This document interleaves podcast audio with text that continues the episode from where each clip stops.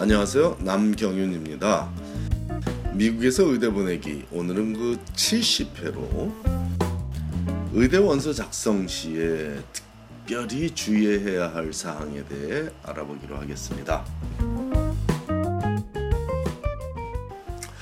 자, 2018년도 의대 신입생을 선발하는 의대 입시 전형이 2017년 6월 1일부터 시작되었습니다. 매년 6월 첫 주 중에 시작되는 이 의대 입시 과정이 올해는 바로 6월 1일부터 시작되는 것이죠.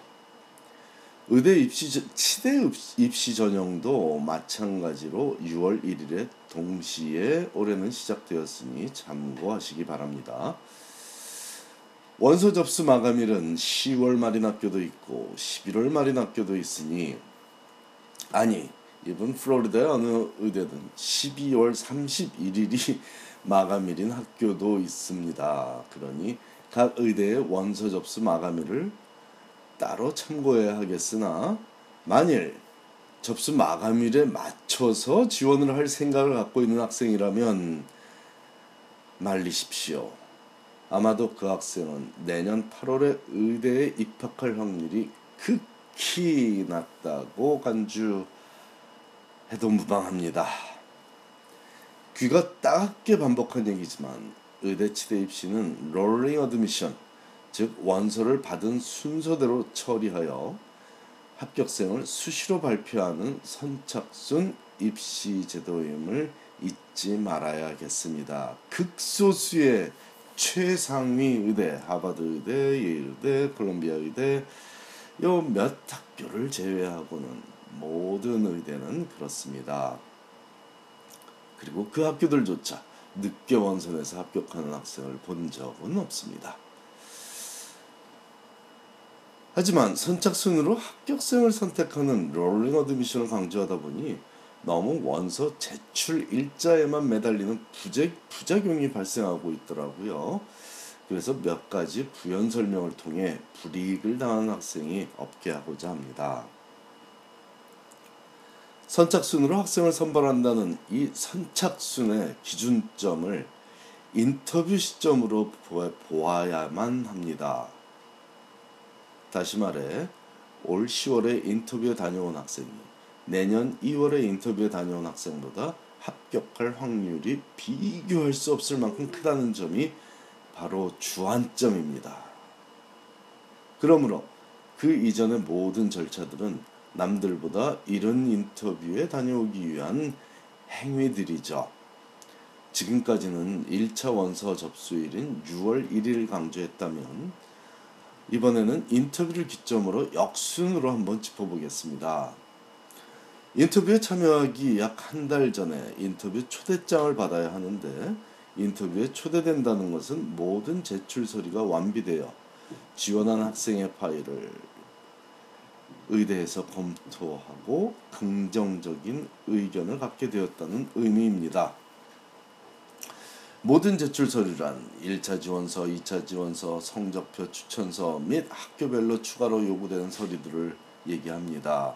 추가 서류의 예를, 들자면 여권사본이나 영주권사본 혹은 사진, 여권 사진 사이즈의 사진을 제출하라는 학교도 있고 이런 것들이 있을 수 있으며 학교별로 요구되는 이 모든 서류들이 제출되어야 해당 학생의 파일이 입학 사정관들에게 넘어가게 되며 그 긍정적 결과물이 인터뷰 초대장을 받아보게 되는 것이라는 거죠.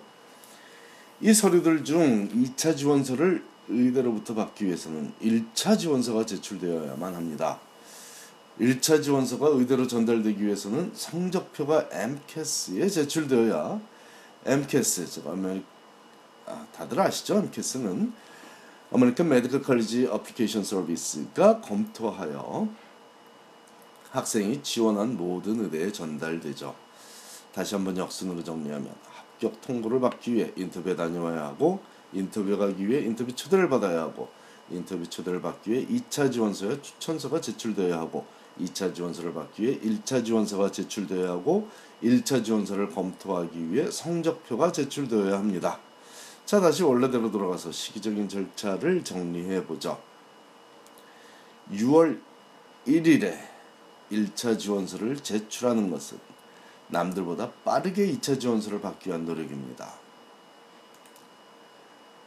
6월 초에 지원한 학생들은 6월 말에 성적표와 대조 작업이 끝나므로 MCAS가 각 의대로 학생의 원서를 전달하지만 6월 말에 8월 초에 지원한 학생이라면 9월 중순이 넘어야 성적 확인이 끝나서 MCAS가 각 의대로 학생의 원서를 전달하게 됩니다.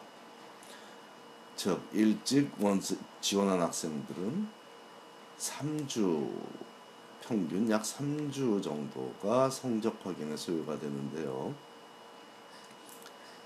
한참 바쁠 때, 즉 7월 중순이 넘어가서 원서를 제출한 학생들은 평균 6주 이상이 걸리게 됩니다. 그 성적 확인 과정, MCAS가 의대에 원서를 전달하기 이전에 벌어지는 그 과정이요. 그러므로 상대적으로 불리한 게 되겠죠. 학생들이 제출한 1차 지원서는 MCAS에서 성적 확인을 거친 다음에 의대로 전달되는데 1차 지원서는 부지런히 준비해서 6월 1일 오전에 제출했지만 성적표를 그 이전에 제출하지 않은 학생이라면 부질없이 부산만 떤 모양새가 됩니다. 1차 지원서의 역할을 제대로 이해하지 못한 결과죠. 1차 지원서와 성적표가 제때제때 제때에 제대로 제출된 학생이라면 6월 말부터 7월 중순 사이에 대다수의 의대로부터 2차 지원서를 이메일로 받게 되며 이런 타임라인에 속한 학생이라면 여기까지는 아주 성공적이죠. 하지만 2차 지원서에 적어야 할 수많은 에세이들을 정리하느냐고 시간을 끈다면 1차 지원서를 부지런히 제출한 의미가 사라집니다. 2차 지원서를 제때에 제대로 적어서 제출하고 추천서도 제출된 학생이 아니라면 인터뷰 초대를 받는 것은 불가능하죠. 그 이유는 해당 학생의 서류들은 아직 미비 상태로 분류되어 검토가 시작되지도 않고 있기 때문입니다. 그러므로 1차 지원서를 제출한 학생이라면 그때부터는 2차 지원서를 준비하는 2차 지원서에 들어갈 에세이 준비를 미리 하고 있어야만 합니다.